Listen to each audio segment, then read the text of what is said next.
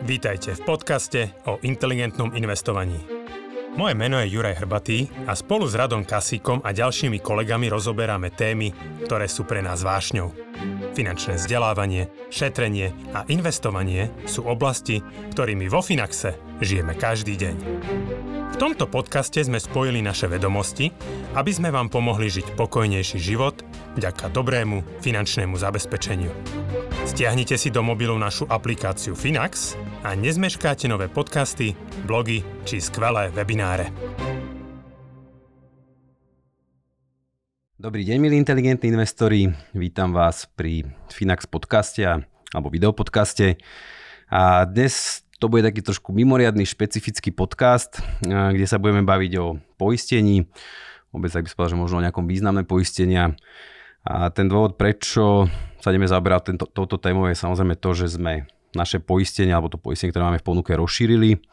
Čiže bude to, ja verím tomu, že taká otvorená diskusia a úprimná. Mám tu dnes naozaj veľmi zaujímavých hostí, čiže moje meno je Jaroslav Kasík, po mojej pravici sedí Aleš Masopust z komerčný poisťovny, čo je v podstate dodávateľ nášho poistenia, ktoré, ktoré majú naši klienti v ponuke. Pán Masopust je v rámci komerčnej poisťovny zodpovedný za externý predaj. Tak vás vítam u nás. Dobrý deň, ďakujem za pozvání. A vedľa pána Masopusta sedí Roman Sajet, tiež nová tvár v rámci našich podcastov. Roman je v rámci Finaxu zodpovedný za externý predaj Ahoj Roman. Dobrý deň. A Ďuri ho všetci dobre poznáte, čiže Juraj Hrbatý, zakladateľ a riaditeľ Finaxu. Ahoj Ďuri. Ahoj. Ja som teda na úvod poviem, že veľmi rád, že sme sa tu stretli v takom zložení, lebo ja ho vnímam pomerne rozmanité, že máme tu teda zástupcu poisťovne, máme tu Romana, ktorého som si teda ja zadefinoval ako človeka, ktorý stal na viacerých stranách barikády. Čiže je to človek, ktorý v minulosti pracoval v poisťovni a pracoval vlastne s distribútormi poistenia. Uh-huh a práve z tohto titulu to aj pozná akoby z tej strany klienta, aj poisteného. No a Ďuri ako celoživotný fanúšik investovania alebo človek, ktorý pôsobil v investičných spoločnostiach, kde veľakrát tie investičné spoločnosti možno trošku zatracujú to poistenie. Takže ja verím aj vďaka tomuto zloženiu, že tá diskusia bude naozaj veľmi taká objektívna a že si povieme viaceré teda fakty ohľadom poistenia, lebo to sa asi na úvod zhodneme, že aspoň ja mám taký dojem, stále to poistenie, a už to platí aj pre Českú republiku, aj pre Slovensko, nie je správne využívané vo viacerých smeroch, však o tom sa budeme baviť.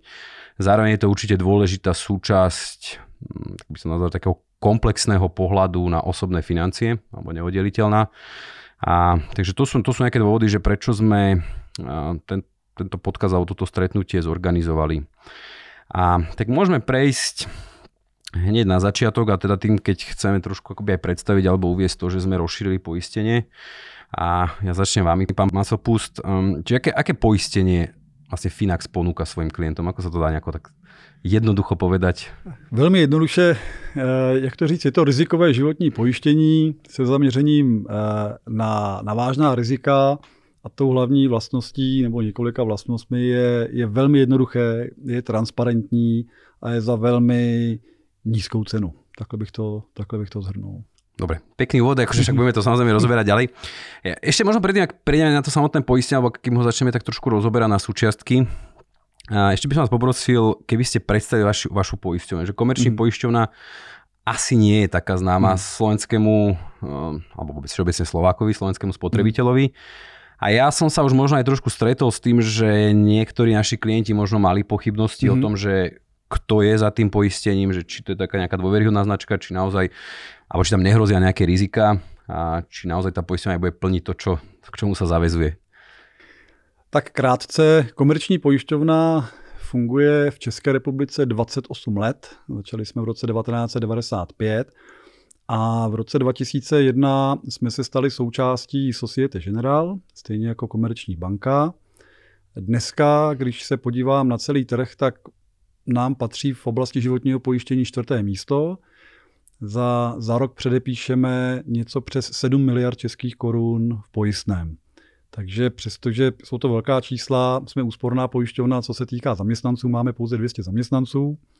A obecně bych řekl, že jak v Česku, tak na Slovensku by klienti strach mít z pojišťoven neměli, protože pojišťovny stejně jako banky jsou pod velmi přísným dohledem regulátora a jak Česká národní banka, tak Národná banka Slovenská pravidelně kontrolují všechny pojišťovny z pohledu kapitálové přiměřenosti a, a dalších finančních ukazatelů. A já si upřímně v České republice nepamatuju za posledních 30 let krach pojišťovny. Takže z tohohle pohledu si myslím, že můžeme mít klidný, klidné spaní, ať už eh, zvolíme jakoukoliv pojišťovnu v Čechách nebo na Slovensku. Dobre, dobre, ďakujem. Ja by som sa, Ďuri, na teba obrátil, že to je tiež pomerne častá otázka, alebo možno taký, taká námietka, že prečo vlastne Finax sa pustil do poistenia, že keď sa my profilujeme ako čisto investičná spoločnosť, že kde vôbec táto myšlienka sa zrodila, ako sme sa my dostali k poisteniu a vôbec ako k tomu nápadu, že chceme začať ponúkať poistenie?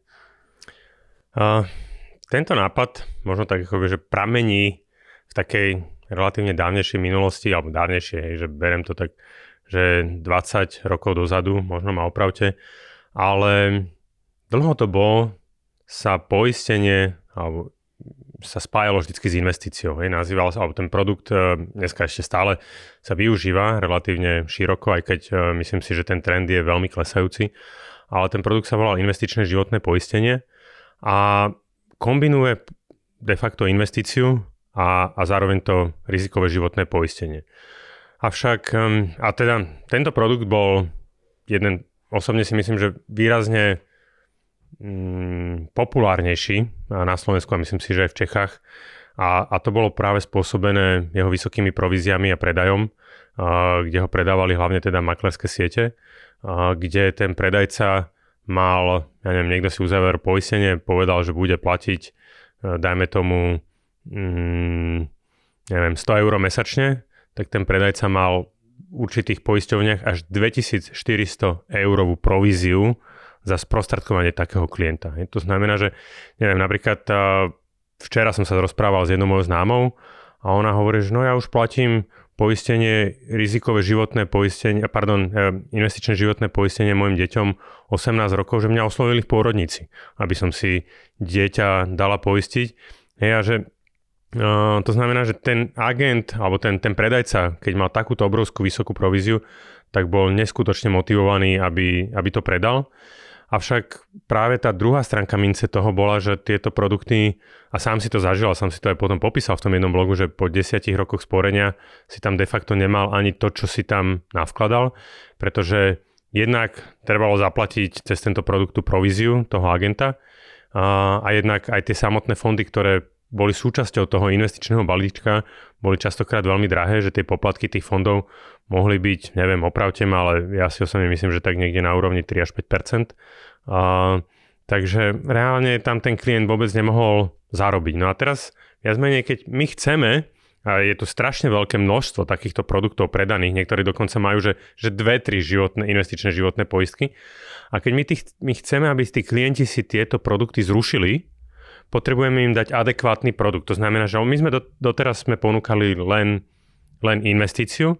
To znamená, že chceme im ponúknuť k tomu aj veľmi lacnú poistku, ale chceme tých ľudí naučiť, že OK, že toto treba oddelovať, že toto je cena za poistenie a toto všetko ostatné, uh, vďaka tomu, že napríklad cez nás je tá cena lacnejšia, uh, dokážem viac menej investovať, sporiť si a vytvárať ten majetok. Takže aby sme je to práve teda pre vás, kto, alebo pre všetkých, ktorí dneska jednak majú za, založené investičné životné poistenie, alebo napríklad nemajú vôbec ešte, e, nie sú nejakým spôsobom rizikovi poistení, tak dokážu buď si teda to investičné životné poistenie rozdeliť na investíciu a rizikové životné poistenie, alebo keď ste alebo chcete, máte záujem sa poistiť, tak vďaka tomuto poisteniu sa môžete veľmi lacno, veľmi výhodne poistiť.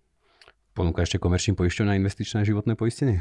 Ne, my už dneska prodáváme jenom rizikové životní pojištění a můžu jenom potvrdit to, co říkal, to, co říkal pan Hrbatý, no to souvisí eh, s těmi trendy a s těmi vlnami, které nás od 90. let provází jak v Čechách, tak na Slovensku. A já si pamatuju, že už v 90. letech první pojistné produkty, které přišly, tak vlastně ten poradce se toho klienta neptal, eh, kolik chce, aby dostali, eh, dostala jeho rodina v případě třeba smrti, ale ptal se, kolik chceš mít na konci. To je hrozně zvláštní. A pak vlastně od kapitálového pojištění, kde byla garance být nízká, přes investiční pojištění se už dneska vrací, eh, vlastně dá se říct to pojištění zpátky ke své podstatě k těm kořenům. To znamená, že ten prvotní úkol spoření, který byl v 90. letech prezentován, tvorba rezervy, tak dneska na to jsou mnohem hodnější nástroje a pojištění se zase obloukem vrací tam, kde začalo a, a k té podstatě, to znamená pojištění eh, životních rizik. To ma akože trošku odbačujem, ale to ma celkom zaujímavé. A na, na, napríklad na západe sú štandardné ešte nejaké tieto investičné životné poistenie? Myslím, že to nazývá ten unit link, to je, to je ono?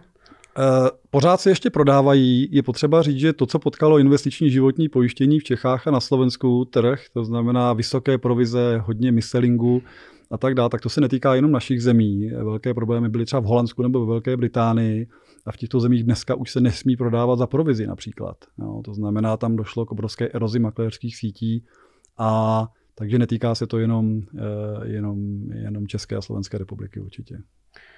Juri, prečo sme skončili s tým poistením u komerčných poisťovny? Tiež ako to môže byť otázka, ktorá určite ako keby trápi viacerých, alebo sa, sa v tých hlavách objaví. Že ako, ako sme, ako, ja otvorene poviem teda, že poistenie vlastne za Finax si riešil hlavne ty.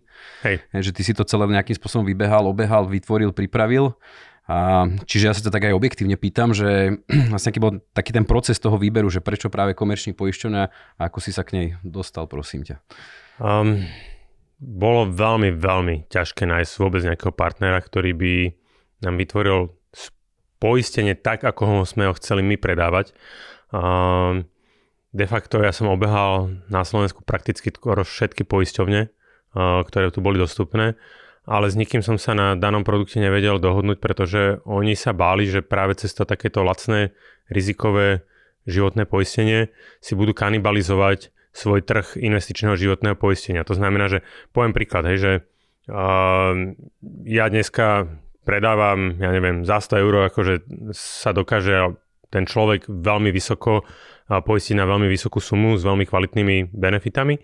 A teraz, ja neviem, taký istý produkt, ale investičná životná poistka, mm, kde, ako a samozrejme tá provízia tým pádom tej, tej poisťovne je oveľa nižšia, hej, a teraz môže tá poisťovňa predať radšej možno nie 5, ale jeden produkt investičného životného poistenia, a, kde dokáže zarobiť že oveľa väčšie peniaze.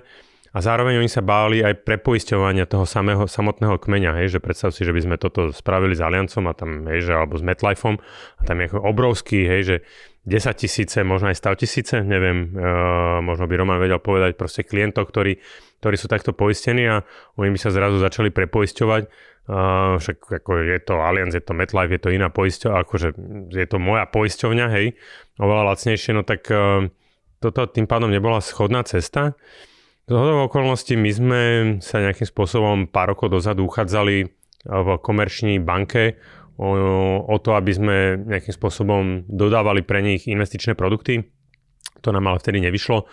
Ale už na tom stretnutí som sa padlo, že však oni majú vlastne aj poisťovňu hovorím, fajn, super, tak rovno som sa vtedy, ešte myslím, že aj v ten deň priamo ako keby stretol so zástupcami komerční poisťovny.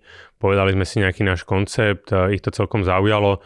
Oni už v Čechách uh, nejakým spôsobom podobný produkt uh, mali cez nejakého iného partnera, Mutu Mutu ktorý ale teda nebol dostupný v zahraničí na Slovensku. Tak sme povedali, fajn, poďme skúsiť vytvoriť nejaké podmienky. Slovo dalo slovo, boli ochotní, akože treba povedať, že, že naozaj, že komerčný poisťovňa, že, že na mieru vytvárala ten produkt, akože, a že vytvoriť produkt, hej, že kompletne celé zmluvné podmienky a tak ďalej a tak ďalej, hej, že, že to nie je vôbec, hej, že, že tam je za tým extrémne veľa práce právnikov, ľudí z tej poisťovny a ochota vôbec veriť nám, že my to dokážeme im predať tie poistky na stovky až tisíce, že, že to bolo treba naozaj tú poisťovňu presvedčiť, čo sa nám podarilo a som za to veľmi vďačný. Dneska máme celkom dobrý vzťah a verím, že teda vďaka tomuto naozaj naučíme a budeme vedieť tých ľudí konečne poriadne vzdelávať, že halo, že proste, že investičné životné poistenie, že táto éra tu bola, že dneska sa treba proste rizikovo poistiť a tu máte k tomu investíciu. Povedzte, pán Mas- Masopus, ako to vy vidíte z vašej strany, či to tak bolo. Alebo možno aj takéto rozhodnutie, že presne, však vy ste šli tiež do nejakého rizika s tým, že ste vytvárali hmm. akoby nový poistný produkt, ako nechcem hovoriť úplne, že neštandardný, ale je nejakým spôsobom šitý na mieru? To, co zmínil pan Hrbatý, jednu věc si pamatuju a to je ta důvěra. My jsme vlastně už na začátku k sobě pojali obě dvě firmy jakousi důvěru. Nám se líbil koncept Finaxu, to, jak to, to, jak to Finax dělá. Měli jsme zkušenost už se zmíněným Mutu Mutu, které funguje do dneška a vlastně Mutu Mutu eh, byl první projekt v České republice zaměřený na lidi, kteří si životní pojištění koupí, protože jinak eh, životní pojištění většina lidí potřebuje a nikdo si ho nekoupí. Je to prodávaný produkt a Mutu to bylo šité na míru pro lidi, kteří eh, se dokážou chovat zodpovědně k sobě, ke svému zdraví, ke svým penězům. A ukázalo se, že to je životaschopné, že to funguje, prodává se online, takže úplně neprobádaná voda to nebylo a my jsme tomu zkrátka od začátku věřili. Sledovali jsme i počet, eh, rostoucí počet klientů Finaxu a, a důvěra je asi to nejdůležitější slovo, která tam na začátku, na začátku byla. Jasné, dobre, ďakujeme. tak Ďuri, skús trošku popísať, že vlastne my máme zhruba od toho 2. februárového týždňa to poistenie rozšírené, či tá ponuka sa rozšírila, čiže ako vyzerá dnes to poistenie, alebo čo sú tie hlavné rizika, ako to funguje? Keď sme poistenie spúšťali v roku 2021 na jeseň, tak my sme v podstate mali len jeden veľmi jednoduchý produkt a dokázali ste sa poistiť len na riziko smrť do výšky 50 tisíc eur a toto poistenie bolo pre mnohých ľudí veľmi by som to povedal, limitujúce práve z toho faktoru, že častokrát, keď oni napríklad chceli prejsť z toho investičného životného poistenia alebo z nejakého iného rizikového životného poistenia, tak uh, oni boli častokrát poistení aj na iné typy rizik. Hej, to znamená, že mali tam aj invaliditu, mali tam aj uh, nejaké kritické choroby, mali tam možno nejaký úraz a tak ďalej. A v zásade, OK, vedeli si cez nás ľahko navýšiť iba tú smrť, ale nedokázali možno úplne, že vypovedať uh, ten, ten starý kontrakt a prísť uh, a povedať, že OK, už si to vlastne pokriem len celé s Finaxom. Urobili sme si aj relatívne veľký prieskum k tomu, zistili sme si naozaj, že čo by klienti chceli, akú výšku by chceli, aké typy rizik a následne sme oslovili komerčný poisťovnu, povedali sme si, pozreli sme si aj ich data, že čo sa reálne predáva, čo je vlastne žiadané medzi, medzi tými klientami. A na základe toho sme vytvorili relatívne na mieru zasa ušitý produkt.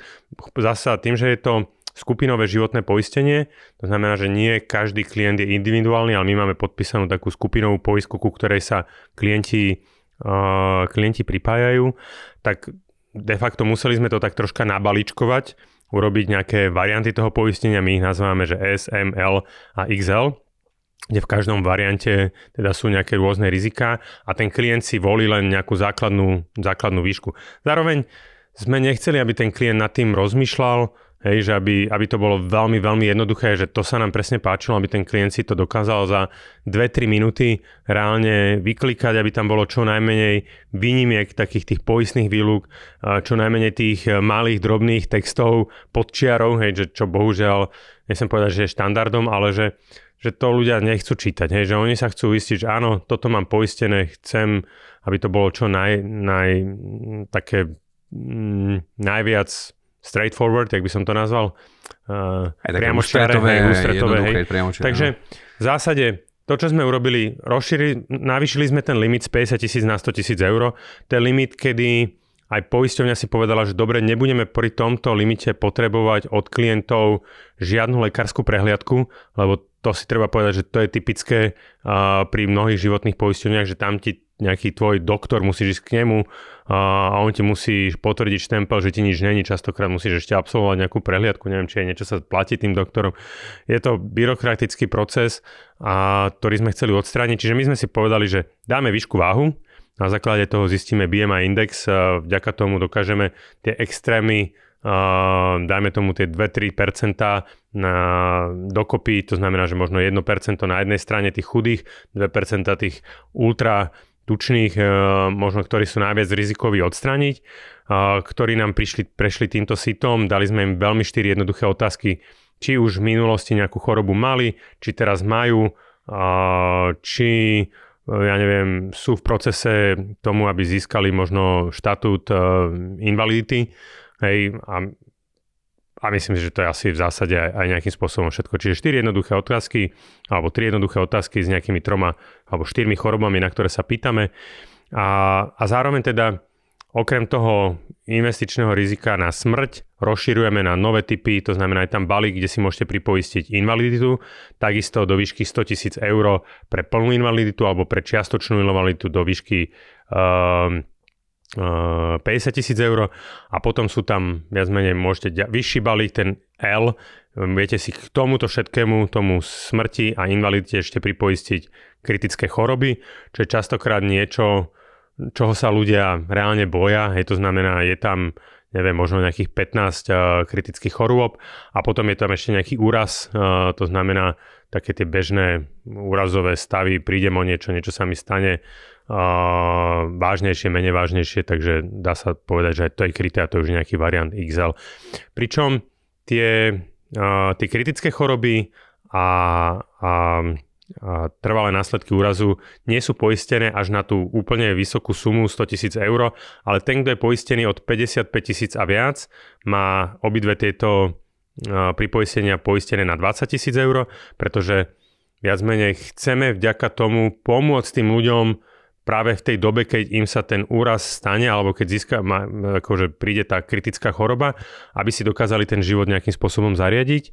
Uh, nie je to na nejaké trvalé, viac menej, keby to bolo, uh, tak častokrát uh, práve tam na to slúži už potom tá invalidita, ktorá sa, ktorú ten klient získa, ten štatút tej invalidity za nejaké obdobie. A v prípade, že by to teda išlo až do nejakej smrti, tak áno, je tam zasa tá, tá smrť. A, a zároveň teda, pokiaľ je tá výška toho poistenia do 50 tisíc, tak potom na, na tie kritické choroby a na tie trvalé následky urazuje ten človek krytý do výšky 10 tisíc eur. Čo tak bereme, že to je paušálne. Čiže bez ohľadu na to, či máš tú základnú poistku 10, 20, 45 alebo 50 tisíc, tak eh, vždycky trvalé následky úrazu aj kritické choroby sú na výšku 10 tisíc eur. My sme si robili aj nejaký taký prieskum akože porovnania cien toho poistenia. A ako jednoznačne môžeme teda povedať, že, a to potom môžete aj vy vyvrátiť, možno aj ty Roman, že čo máš tak viac skúseností, že na základe, že cenovo to vychádza veľmi výhodne. Je tak, súhlasíš, či? a tu je potom už taká polemika u viacerých našich tých klientov a potenciálnych poistených, že až také podozrievanie, že čím to je, ako je to možné a že či to nebude mať na tej druhej strane nejaké dôsledky, že teraz bude tam viacero výlúk, to plnenie nebude až taká vysoká ochota, že sa budete tomu snažiť vyhnúť. Čiže ako tá otázka vôbec smeruje k tomu, ako je možné, že to poistenie je tak výrazne výhodnejšie voči teraz tým konkurenčným riešeniam, tým, tým, tým komerčným riešeniam, ktoré sú voľne dostupné na trhu a že či sú tam aj nejaké také potom rizika s tým spojené. Či, sa, či by mali tí ľudia na to pozerať, že je to možno menej kvalitné poistenie. Tak pokud je to otázka na mě. Ano, ano. E, často jsou ty věci jednodušší, než se zdají. A tam jsou důležité u té ceny asi takové tři základní faktory. První z nich je, je přirozené pojistné. To znamená, my ve Finaxu uplatňujeme pojistné podle, eh, podle aktuálního věku. Máme tam několik věkových kategorií. To znamená, že mladý člověk si nepředplácí v tom životním pojištění na dobu, až mu bude například 45 nebo 50. To je první velmi důležitý faktor. A už dopředu ví, jaké to pojistné bude, až dosáhne věku třeba 45, kam to, kam to skočí. Uh, druhý faktor je jednoduchost toho produktu. Tím, že jsme vybrali pouze omezený rozsah rizik těch nejdůležitějších, udělali jsme balíčky, aby to bylo jednoduše klikatelné a zároveň díky konstrukci skupinového pojištění. Ten produkt je poměrně jednoduchý na zprávu i v pojišťovně ve srovnání s individuálním životním pojištěním. Například klient nemusí už znova procházet eh, procesy, jako jsou identifikace a tak dále, co všude, co všude musí. Ten produkt je jednodušší na zprávu, tím, že samotná konstrukce produktu je levnější. A třetí aspekt je, a ten tady zazněl ve spojitosti s investičním životním pojištěním, ten produkt není zatížen vysokou distribuční provizí. A tyhle ty tři faktory, když sečteme dohromady, tak výsledkem je cena pojištění ve Finaxu.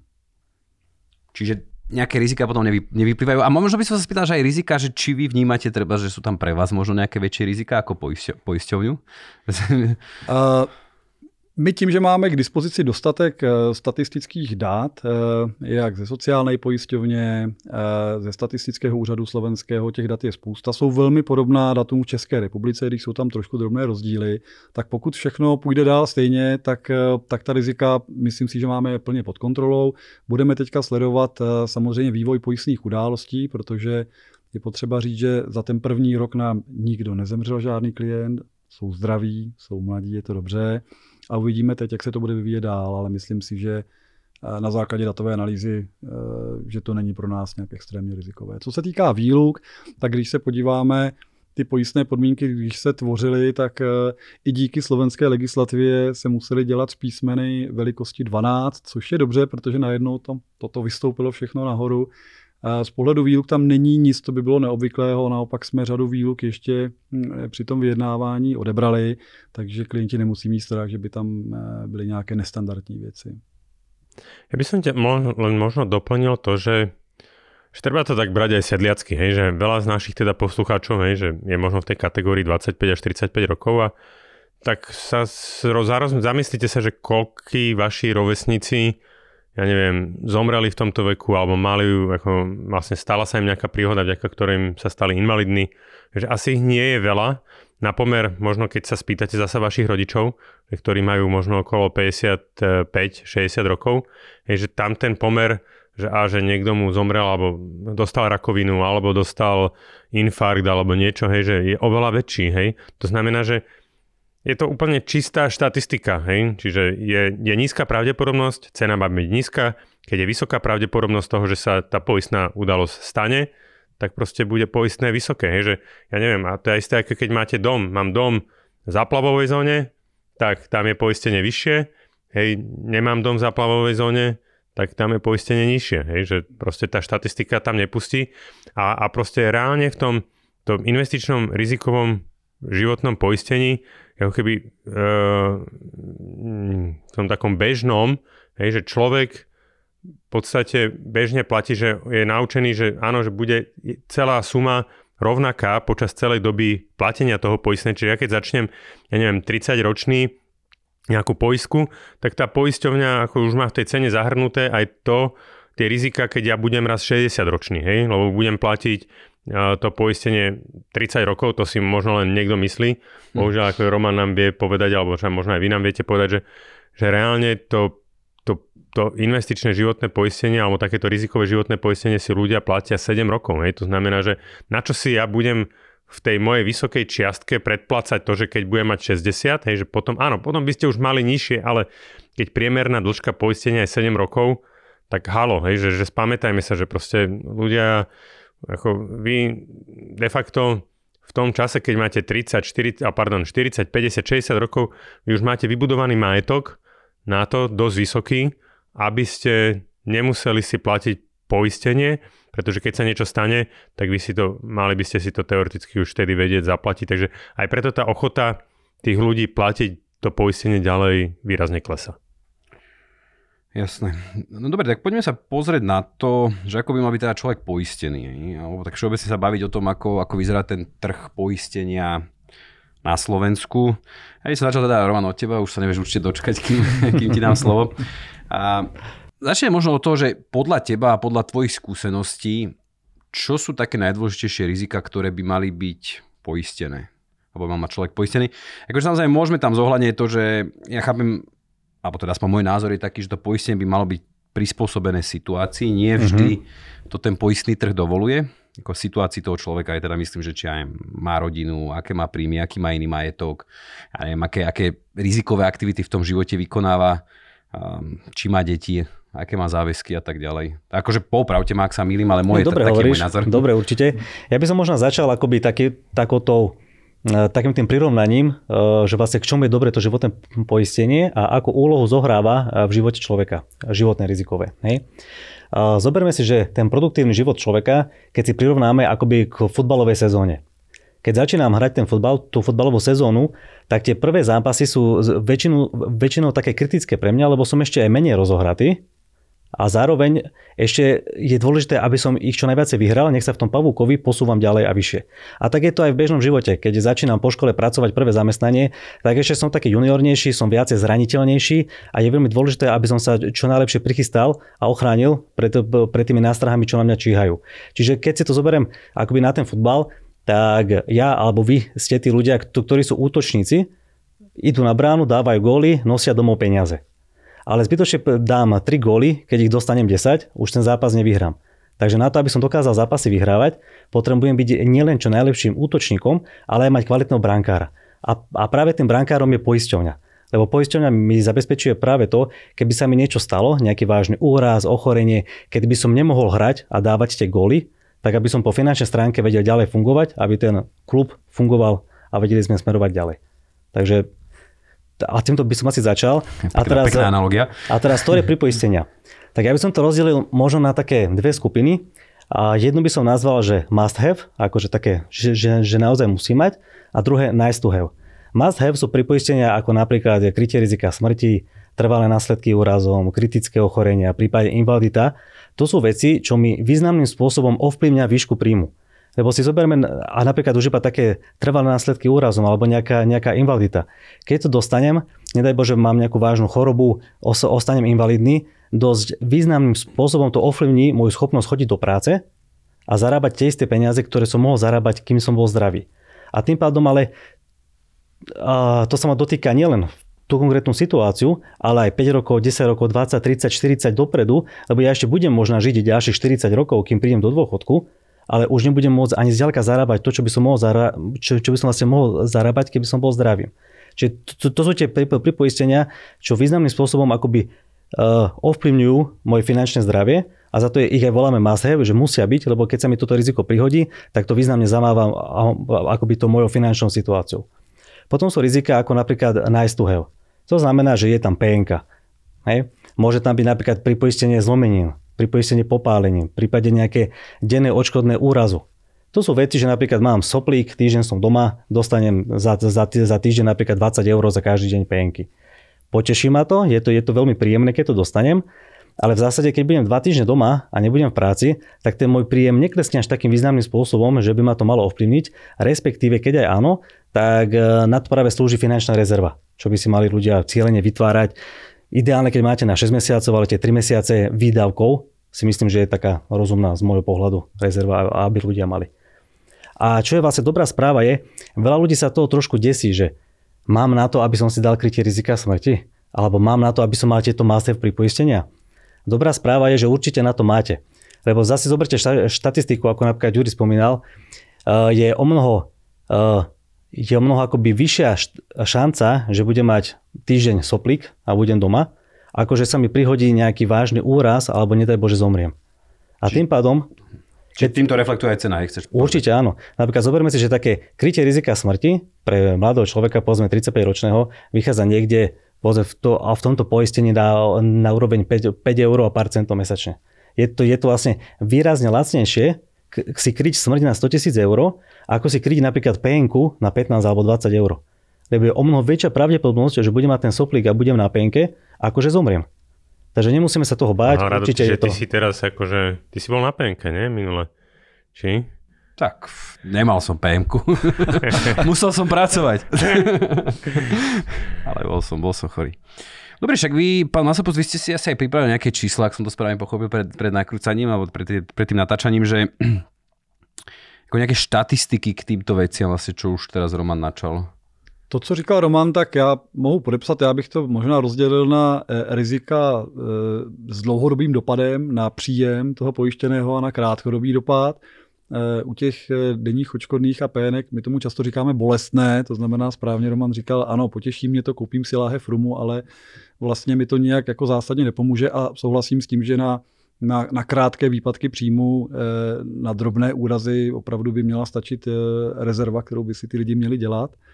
Eh, co se týká statistik, eh, v těch číslech se ukazuje mnohé. Když jsme eh, teďka řešili dopady nebo dlouhodobé dopady do příjmu, tak je dobré se třeba podívat, jaká je průměrná výše invalidního důchodu, ať už se tam dostanu jako mladý nebo, nebo ve starším věku. Průměrná výše invalidního důchodu u té plné invalidity je dneska 419 eur. měsíčně. Na Slovensku. Na Slovensku. U částečné invalidity je to 231 eur. A pak je ta otázka, jestli tyhle ty peníze mě stačí na to, abych pokryl, uh, pokryl výdaje domácnosti, případně, případně další věci.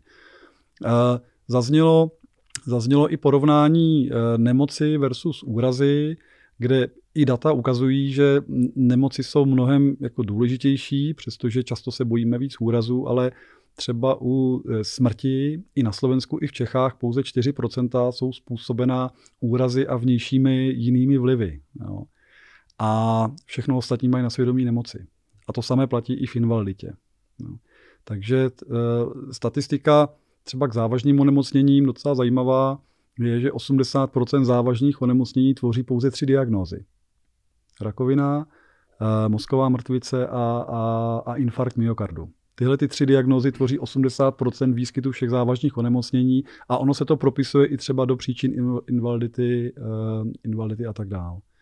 Takže eh, v Čechách jeden čas byl velký fenomén pojišťovat se na smrt eh, při dopravní nehodě, protože ve zprávách večer všichni viděli vždycky ty, hey. ty záběry z těch dopravních nehod. A my jsme často říkali, hele, mrtvých při dopravních nehodách je, je dokonce 50% než je sebevrahů. Jinými slovy, sebevrahů je dvakrát tolik než mrtvých při dopravních nehodách. Aby jsme jenom nějakým způsobem ukázali, že ten důvod té smrti, ta dopravní nehoda je opravdu malý. Podobné je to, podobné je to i na Slovensku. Takže v těch datech se vlastně skrývá ten důvod, proč a nakolik bych měl být, eh, nakolik bych měl být pojištěn. Ja by teraz možno zaujímalo, pani, že však dobré veci, dobré veci hovoríte, že akože reálne keď si uzatváram treba to poistenie s nejakým distribútorom, do akej miery tí distribútory toto zohľadňujú? Že ako, mm, čo myslíš? No, že nastavia to poistenie naozaj podľa toho, čo ste teraz hovorili. A zohľadňa tie rizika, možno zohľadňa nejakú tú situáciu človeka, alebo do akej miery to je v podstate len akoby predaj poistenia, aby poistenie bolo, alebo či sa to takto nejakým spôsobom šie na mieru, alebo šie tým štatistikám. No teória hovorí, že by sa to malo šiť a poznám aj veľa no, šikovných... preto sa pýtam na tú prax, lebo teória tu odznela, tá bola dobrá, tá znie dobre.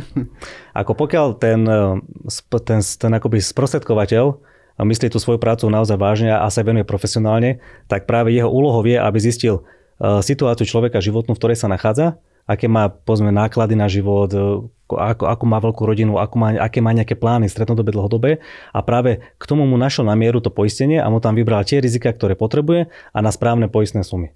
Ono, často z toho mají lidé obavy, jak to nastavit, jak to udělat a ona to vlastně není úplná alchymie, a protože mm, třeba mm, finanční poradci a pojišťovací poradci takové té staré doby, tak ty to říkali velmi jednoduše. Eh, představ si, že dneska zemřeš, kolik potřebuješ, aby dostala tvoje žena, aby zaplatila hypotéku a měla peníze na rok nebo na dva, než si najde nového partnera. Ono to zní hodně jako vtipně, ale takováhle jednoduchá otázka vlastně předcházela e, smlouvy o sjednání rizikového životního pojištění u tohohle, u tohohle pána. A e, takhle bychom se na to měli dívat. To znamená představit si, že ta věc se stane, kolik peněz potřebujeme, buď to pro sebe, pokud se stane něco nám a ovlivní to schopnost vydělávat peníze. Takže ona to vlastně úplná jako alchymie, že bych tam musel započítávat každou jednotlivou drobnost a počítat, kolik bude stát třeba studium dětí, jakoby není. Jo. Jsou to jednoduché kupecké počty a e, netřeba v tom hledat nic jako extrémně složitého.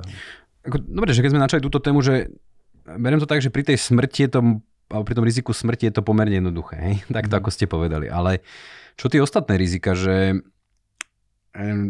lebo nie vždy tá invalidita automaticky alebo nejaké trvalé následky úrazu znamená, že už budem práce neschopný, akože áno, asi to budem s nejakým obmedzením, možno budem musieť zmeniť nejaké to pracovné zameranie a tak ďalej. Že tam sa napríklad ako stanovujú uh, tie poistné sumy, však neviem, že či aj s týmto máš tak skúsenosť, Roman? Tam je to znova individuálne od e, zamestnania toho človeka. Keď napríklad viem, že sa živím uh, rukami, to znamená, že keď, keď, keď budem mať nejaký vážny úraz alebo chorobu, po ktorej ostanem invalidný, tak už asi veľa moc pracovať nebudem, lebo sa živím rukami. Ale keď sa živím hlavou, napríklad ja neviem, že som programátor, môžem aj sedieť, je v podstate nechcem povedať, že jedno, ale že či mám nohy, nemám nohy, až tak na tom nezáleží, lebo viem sedieť a programovať, tak to až tak a významne tú moju schopnosť neovplyvní. Ale, ale väčšinou sme to pri týchto vážnych rizikách nastavovali tak v minulosti, že uh, Zoberieme si, že a keby napríklad človek ostal trvalý invalidný, koľko peňazí by dostal zo sociálnej poisťovne, napríklad 500 eur povedzme, a potom sa pozrieme, aké má reálne e, náklady na život. Nie príjmy, ale náklady. Aby si dokázal udržať svoj životný štandard. Čiže napríklad minie 1000 eur, tak vieme, že by mu mesačne chýbalo 500. A teraz sme hľadali, akú sumu by mal dostať, aby si s nej dokázal vykryť tých chýbajúcich 500 eur mesačne až, až do konca života. Čiže sme tie poistné sumy nastavili tak, že povedzme dostanem, ja neviem, 100 tisíc e, z poisťovne, tak keď tých 100 tisíc eur dám do nejakej, e, do nejakej investičnej firmy, a ktorá mi, mi, mi to dokáže z dlhodobého hľadiska zhodnocovať 3-4%, tak aby tie 3-4% mi, mi dokázali vykryť ten rozdiel medzi tým, čo dostanem a tým, kde mám svoje náklady. To je ideálny stav. Ja by som možno len ťa doplnil, lebo akože teda veľa našich klientov pracuje hlavou a, a práve ako, ja som veľmi rád, že my sme to dokázali do toho našeho poistenia invalidity dostať, že kde čiastočná invalidita, ktorá sa dneska posudzuje vlastne 40% na pokles schopnosti mm-hmm. uh, zarábať peniaze a viac, tak tu patrí aj veľa duševných chorôb, hej, ktoré to znamená, že to sú veci, že vyhorenia, hej, alebo že ten človek vyhorí v práci, ale a v podstate mu až z tej práce rúpne v bedne, alebo neviem, jak to tak poviem slušnejšie, hej. Uh, a akože je treba povedať, že ja vo svojom okolí proste dvoch ľudí takto poznám, hej, že proste pracovali, pracovali, hej, normálne za počítačom, alebo právnik, hej. hej, a proste že ten človek vyhorel, ale že, že tak mu až uh, viac menej akože až ako mal vlastne psychickú poruchu, alebo neviem, jak to nazvať, hej, alebo teda ruplomu bedni, to je môj výraz.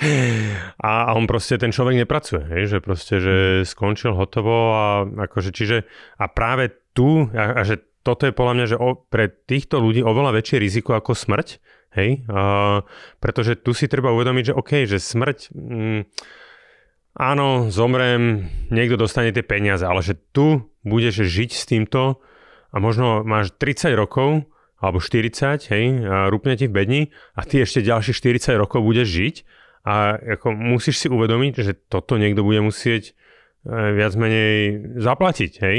A ty keď to nemáš, no tak ako, e, čiže tam práve aj preto, akože to, sú tieto rizika veľmi dôležité, že nie každý možno, ako, že pre každého je tá smrť, ale že, že myslím si, že tá invalidita kritické choroby, ja sám som mal rakovinu, hej, že mal som 35, úplne zdravý, športujúci človek, hej, a proste zrazu jedného dňa uh, akože si nahmataš hrčku a si povieš, že ty vole, hej, akože a, a vieš, a tamto, a ja som mal dosť zlú, hej, akože a proste nemuselo to tak dopadnúť o, dobre, jak to dopadlo, hej, že chvála Bohu, dneska som z toho vonku.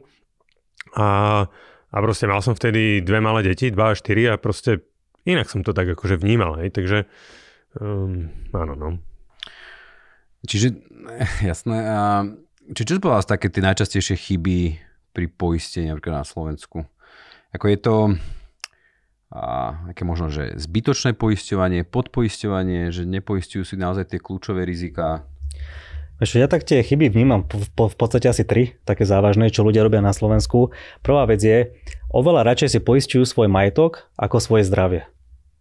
Ono to je úplne akože racionálne, lebo keď, keď proste bereme, že napríklad neviem, zarábam 1500 mesačne, kúpim si auto za 15, za 15 tisíc, tak ja chápem, že keby som to auto nabúral alebo sa mi s ním niečo stane, tak mi trvá možno aj niekoľko rokov, kým si nasporím na nové auto. Ale teraz si zober, že máš nejaký prístroj, nejakú tlačiarničku doma peňazí, ktorou si stlačíš gombík a ti vytlačí každý mesiac peniaze. Keď si poistíš to auto, tak nakoľko by si si poistil takúto tlačiarničku? Hej? A teraz to je akože nevyčistiteľná hodnota. A zoberme si, že kto je táto tlačiarnička na peniaze, tak počas nášho produktívneho života sme to my sami. My sami chodíme do práce a tlačíme si peniaze, zarábame peňažky a tým pádom my poistíme nejaké auto, na ktoré si zarobím za pár rokov, ale nepoistím si sám seba, svoje zdravie, a, kde vlastne ja budem zarábať desiatky rokov dopredu. Takže to je asi taká, taká nejaká prvá chyba. Druhá chyba určite, ľudia si poistujú viac tie nice to have rizika ako tie must have. Prečo je tomu tak? Lebo keď si poistím penku, tak je vysoká pravdepodobnosť, že do roka pôjdem na nejakú penku, uvidím nejaké peňažky v poisťovne a mám z toho taký dobrý pocit, že mám super poistku, lebo som dostal, ja neviem, 20 eur na deň, bol som 14 dní na penke, tak som dostal nejaké, nejaké 280 eur. Hej? Ale zabúdajú práve na tie vážne rizika, lebo to, že dostanem 280 eur ma síce poteší, ale ak sa hovorí, ani z biedy nevyťahne, ani mi to život nezmení, ale keby som, nedaj Bože, mal napríklad rakovinu alebo niečo podobné, budem sa pol a pol roka liečiť a nebudem môcť pracovať, plus ešte budem musieť si platiť možno nejakú, nejakú nadštandardnú liečbu, tak tam mi budú chýbať peniaze. Takže toto je taká nejaká druhá vec. A tretia vec, málo kedy sa to stáva, ale a ľudia, že, že, že by teda ľudia si upravovali poistné sumy, ale ľudia si ich spravidla ne, neupravujú. Akože v zmysle, že zvyšujú, hej? Zvyšovať, ale, alebo aj znižovať. Napríklad zober si situáciu, že som mladý človek tesne po škole, uh, som ako finančne zodpovedný, tak sa poistím, ale tým, že nemám manželku, nemám hypotéku, nemám deti, tak nepotrebujem vysokú sumu na smrť, lebo keby aj nedaj Bože sa mi stane nejaký úraz alebo choroba a zomriem, tak v podstate a nikto na, mňa, a na mne nie je ekonomicky závislý. Hej? Čiže sa urobí nejaký malý kár, pohreb, stačí. Hej? Ale už keď napríklad mám rodinu, sa mi narodí dieťa, zoberiem si hypotéku, tak tým pádom už by som si mal tú poistnú sumu na smrť navýšiť minimálne na úroveň tej hypotéky plus možno nejaký rok na dva navyše, jak si spomínali, lebo uh, už mi záleží na tom, keby sa mne niečo stalo, aby tá rodina mohla naďalej ostať bývať v tom istom dome a nemuseli sa, sa stiahovať do nejakej garzonky alebo ku rodičom alebo ku priateľom. Hej, čiže tam by sa to malo práve že navýšiť aby sa pokryli všetky tie náklady, plus ostalo niečo navyše, povedzme aspoň na nejaký pol roka, rok fungovania, kým sa tá rodina trošku spamätá z mojej smrti. Ako úplne sa asi nespamätá, ale trošku akoby finančne. A zase ďalšia situácia, e, keď raz už tú hypotéku posplácam, budem mať povedzme 55 rokov, 60 rokov, deti mi vyrastú, odídu, hypotéka je posplácaná. Na čo bude mať krytie smrti na 100 tisíc eur? Však keď sa mi niečo stane, tak nemusia žurovať dva roky. Hej, čiže stačí, ako, stačí nejaký rozumný kár a máme to vyriešené. Čiže znova si to môžem znížiť a práve ušetrené peňažky investovať napríklad na ten, na ten dobrý dôchodok. Je to strašne podobné, jak som spomínal aj ten futbalový tím. Keď už som na konci sezóny mám odohratých veľa skvelých zápasov a už je v zásade jedno, či posledné dva zápasy vyhrám alebo nie, lebo aj tak vyhrám celú sezónu, tak už ani nepotrebujem tam mať toho brankára takého silného. Radšej tie peňažky ušetrím a presuniem niekam inak a niekam inam. Takže v tomto vnímam tiež veľkú chybu, že ľudia sa raz poistia, berú, že mám poistku a 10 rokov na to nešiahnu. A aké, aké sú napríklad možnosti týchto zmien pri tých klasických individuálnych poisteniach? Že je to, je to pomerne flexibilné? Je, je, dneska už eh, to flexibilní je, ale souhlasím s tím, co říkal Roman, lidi to nedělají, zapomínají na to a, a vlastně nedívají se, jestli mají správně nastavené pojištění eh, podle své aktuální životní situace. A ja ešte predsa do tohto trošku lípať, že, hm. že teraz aké, uzavrel by som si klasické individuálne rizikové životné poistenie aj teraz vo veku 25 rokov. Mm-hmm. Vo veku 30 rokov, alebo dajme 35 rokov, aj už sa narodia nejaké deti, mm-hmm. berem hypotéku. A teraz si chcem vlastne navýšiť poistné sumy ono sa to automaticky už posudzuje vlastne podľa toho môjho aktuálneho veku. Čiže tá cena akoby aj narastie a zasa platím vlastne rovnakú konštantnú sumu až treba do tej 65 alebo dokedy by to poistenie bolo platné. Áno. Čiže aj teoreticky musím ísť k lekárovi znova. Ano, protože vlastně pokud si e, lidé navyšují pojistnou částku třeba na smrt, tak se na ně díváme podle věku, nebo obyčejně pojišťovny se na ně dívají podle věku, kolik mu aktuálně je a na tomu spočítají riziko a uplatní vlastně podmínky i toho lékařského medicínského zkoumání, protože jiné to bylo, když mu bylo 25, jiné to je, když je mu 40. Super, ďakujem za nahrávku na smeč, takže u nás je to veľmi flexibilné. U nás jednoduchým potiahnutím sa dá to uh, znižiť, zvýšiť. Áno, samozrejme, uh, pri tom zvýšení sa znova pýtame tie tri jednoduché otázky, ale že pokiaľ ste nepribrali alebo príliš neschudli, hej, alebo ste medzičasom teda tú kritickú chorobu nemali, tak e, je tá zmena poistenia mm. veľmi jednoduchá otázka, mm. možno dvoch, troch minút. Opäť. Mňa by ešte Roman zaujímalo tým, že si sa akože vo svojej histórii stretol s viacerými poisteniami. Uh-huh. Akože taká otázka, keď si v podstate nastúpil do Finaxu, prekvapilo ťa, že Finax ponúka aj poistenie, alebo si o tom vedel? V zásade uh, vedieť som o tom nevedel, bo to, to bolo pre mňa cel, celkom prekvapenie. Akože logicky mi to vychádza, že prečo nie, lebo je to stále oblasť investovania a akoby príprava človeka na nejaký ten, ten, ten, ten budúci well-being alebo ten dôchodok. Takže dáva to zmysel, ale som o to nevedel. Bola to novinka. Ej, áno, však to je, to je aj možno taký ten rozdiel voči úplne tým najtradičnejším investičným spoločnosťam, že áno, že my sa v podstate aj od začiatku profilujeme ako firma, ktorá nerieši len tie investície, ale pozerá sa na tie klientové financie komplexnejšie. Mm-hmm. Že v mhm. podstate všetky tie podcasty, všetko, čo robíme, ten obsah náš, blog a tak ďalej, že nie je to striktne o investovaní, ale je to skôr tak zo široka o osobných financiách. A dobrá, potom vlastne, keď si spoznal to poistenie, tak ako ho ty vnímaš? Že v čom ty vidíš nejaké tie výhody, nevýhody, čo mu chýba? Ale akože otvorene úplne by som povedal, že aj na základe tých skúseností, keď si to porovnáš s tým, s čím si sa stretával predtým? Áno, ako som to ešte v rámci skúšobnej doby, ale teda budem čo najviac otvorený. to si nemá povedať, teraz, teraz to nebude pôsobiť dôveryhodne. Takže ako určite uh, začnem tými plusmi. Uh, veľmi sa mi páči, že toto uh, vlastne poistenie zahrania všetky 4 must have krytia. To znamená aj smrť, invaliditu, trvalé následky úrazom a kritické ochorenia. To je výborné. Tiež to vnímam pozitívne, že sú relatívne krátke čakacie doby. A čakacia doba znamená, že vlastne odkedy vstúpim do, do poistenia, kedy mi môže byť prvýkrát diagnostikovaná nejaká choroba. Aby sme sa vyhli špekuláciám. Hej? A, tak väčšinou bývajú povedzme najmä kritické ochorenia, pokiaľ si, si dobre pamätám, sú na úrovni 3 mesiacov čakačka a som sa v minulosti stretol s tým, že boli 6 mesiacov alebo aj viacej. Povedzme invalidita je tiež iba 3 mesiace čakačka, väčšinou býva 12-18 mesiacov. Takže veľmi krátke čakačky, čo ma príjemne prekvapilo, čo je, to je zaujímavý bod. Čo je pozitívne. To by nás asi ani nenapadlo. Hej, na, na čo to samovraždu je čakačka 2 roky. Áno, takže Hej. trpezlivosť rúže prináša, jak sa hovorí. A Uh, tiež napríklad sa mi páči, že a napriek tomu, že teda viem, že sa ťahala cena dole, aby to, aby to bolo čo naj, naj, najdostupnejšie pre široké masy klientov, tak krytie ostalo aj z dôvodu úrazov, úrazov aj choroby. Napríklad smrť je krytá aj úrazom aj chorobou. Invalidita je krytá aj úrazom aj chorobou. Toto sa veľakrát vypúšťa, lebo však ako spomínal pán Masopust, tak práve väčšina invalidných je z dôvodu choroby, tak keď chcem robiť cenu pripoistenia lacnú, tak dám preč choroby a nechám tam iba invaliditu úrazom. Aha, to sa okay. to nestalo, osta, os, ostala v obidvoch akoby prípadoch, čo je výborné. A samozrejme cena je veľmi, veľmi príjemná. Takže to sú nejaké tie plusy. Samozrejme sú aj nejaké uh, priestory na zlepšenie, možno do budúcnosti. Uh, príklad napríklad, a som si všimol, že nie sú kryté in situ štádia rakoviny. To sú také tie úplne prvotné štádia mhm. rakoviny, nie sú kryté. Na druhej strane uh, percento vyliečenia sa v rámci týchto štádí je, je veľmi vysoké, takže tým pádom nie je to nevyhnutné, ale akože niektoré poisťovne to už mávajú.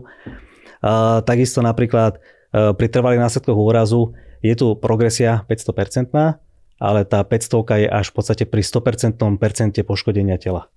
A 100% môže byť napríklad strata zraku obidvoch očí však. Áno. Čiže až tam je tých... Čiže keď som napríklad, že 95%, tak je 400%. Hej. Tak je to ešte krát 4, že sú trošku tie range inak posunuté, ale veľmi príjemné, že je to aspoň na tých, na tých 500%.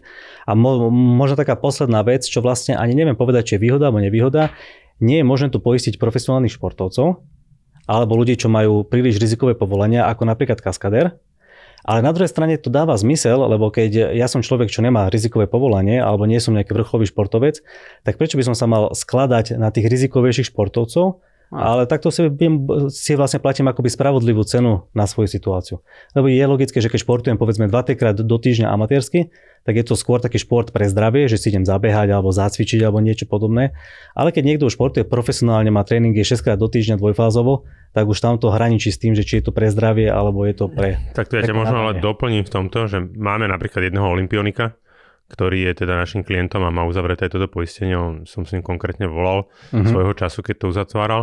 Ale že to poistenie nekryje len akože počas vykonávania toho športu. Hej. To znamená, uh-huh. že ten profesionálny športovec stále keď ide, ja neviem, a niekde zomre v aute, hej, lebo niekto ho ako keby nabúra, tak ako že stále toto je. A teraz otázka je, že áno, že, že teda som, ja neviem, hrám ten hokej a že či zomrem, hej, že, že počas toho zápasu, alebo sa mi niečo stane počas toho zápasu, áno.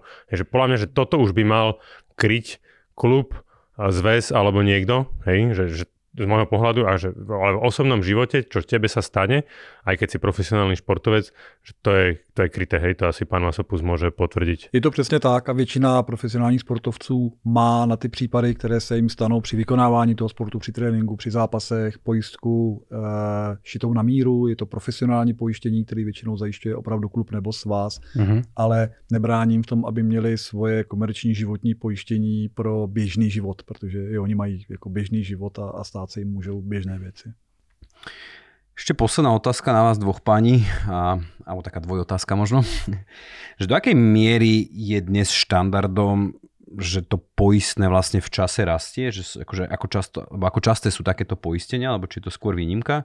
A podobná otázka aj na vlastne to skupinové poistenie, hmm. že ak časté to je, alebo že či je to taká nejaká výnimka, alebo či sa s tým človek nejak častejšie stretne?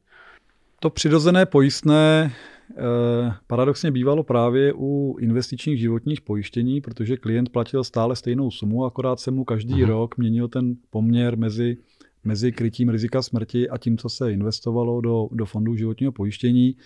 Eh, u rizikovek se používá téměř výhradně průměrované pojistné, a to hlavně z toho důvodu, aby klient nemusel každou chvíli, třeba každý rok nebo každé tři roky měnit trvalý příkaz bance, protože uh-huh. to je samozřejmě rizikové pro tu pojišťovnu, že při té změně buď to ji neprovede, anebo si to při té změně uvědomí, že už to platit nechce. Takže aby zkrátka platil pořád stejně.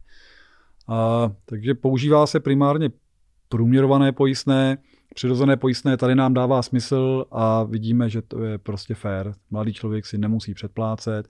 A je to i dáno tím, že ve Finaxu si neuzavírá smlouvu na 30 let, ale prostě platí tak, jak zrovna, eh, v jaké situaci se zrovna nachází. A co se týká toho skupinového řešení, úplně tradiční to není. Dneska se skupinové řešení používá primárně u eh, pojištění k úvěrům v bankách, je tam velice přísná legislativa v některých zemích, takže třeba v České republice bychom to stejně udělat nemohli, tam bychom museli zvolit trošičku jinou formu. Tam je vlastně jediné přípustné pojištění, poj, skupinové pojištění zaměstnanců, ale na Slovensku ta legislativa je napsaná dobře, takže jsme toho využili a, a dává to smysl, protože ta skupina klientů Finaxu je, je trošku víc homogenní, než když vezmeme jakoby běžnou populaci. Jsou to lidé, mhm. kteří se starají o své finance, Eh, starají se o svůj život, eh, jsou, jsou aktivnější, eh, takže nám to dávalo smysl. Navíc to má velmi pozitivní vliv na cenu, protože, jak už jsem zmiňoval, ta zpráva toho pojištění je mnohem jednodušší. Okay. A Roman, to rastúce poistenie, ako tak pekne sa odborne nazýva to prirodzené poistenie, a vnímaš, vnímaš pozitívne, že je to akože podľa teba výhoda pre samotného poisteného? A Čiže by som ešte spýtal ako na, na tú flexibilitu, že či vnímaš vlastne to poistenie, ako je u nás nastavené, flexibilnejšie, ako sú tie štandardné poistenia, alebo nie? Ako to, že sa poistné vekom zvyšuje, vnímam veľmi pozitívne, lebo je to aj prirodzené, lebo, jak aj Ďuri spomínal, čím je človek starší, tak tým má vyššiu pravdepodobnosť, že bude mať nejakú chorobu vážnu alebo nejaký úraz akoby s dlhšími následkami alebo dlhšou dobou liečenia. Takže to je úplne v poriadku.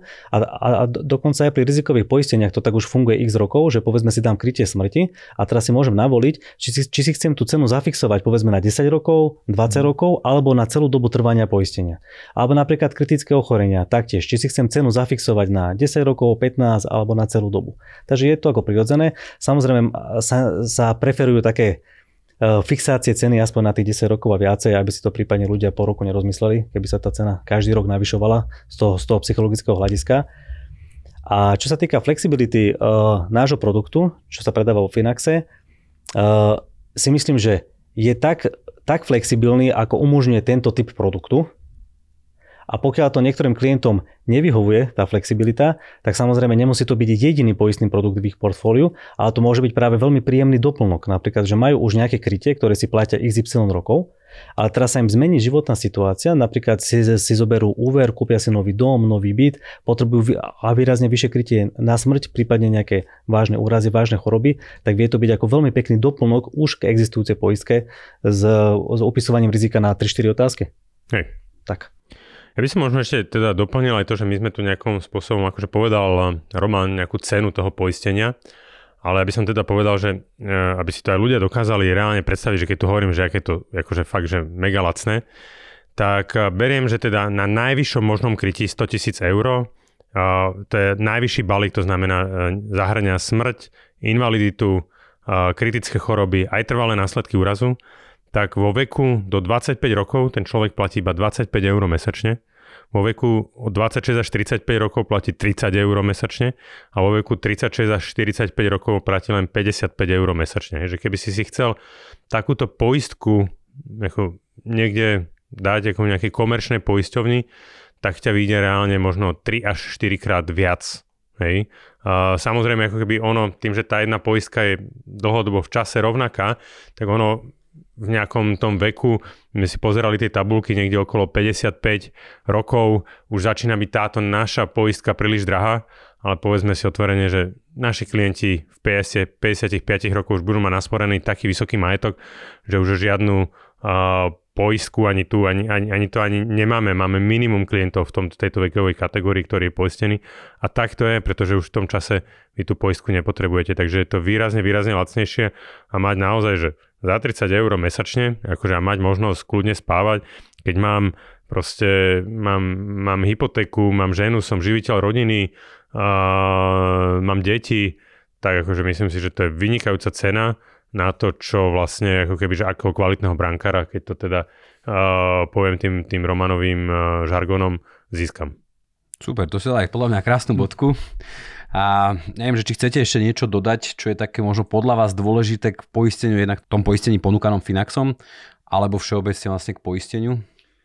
E, Mně teďka napadl pohled jako klienta, spotřebitele, kdy vlastně, když pan Hrbatý zmiňoval teďka ty ceny a srovnám to s tím, kolik jsme ochotní zaplatit za měsíční předplatné na streamovacích platformách a, a za premium přístupy do dalších věcí, tak vlastně ta cena je velmi nízká za to, že získáme jako klidné spaní a pocit, že se zodpovědně staráme o své finance. Jasné, je to tak. Dobre páni, ja vám ďakujem veľmi pekne, ako za mňa super.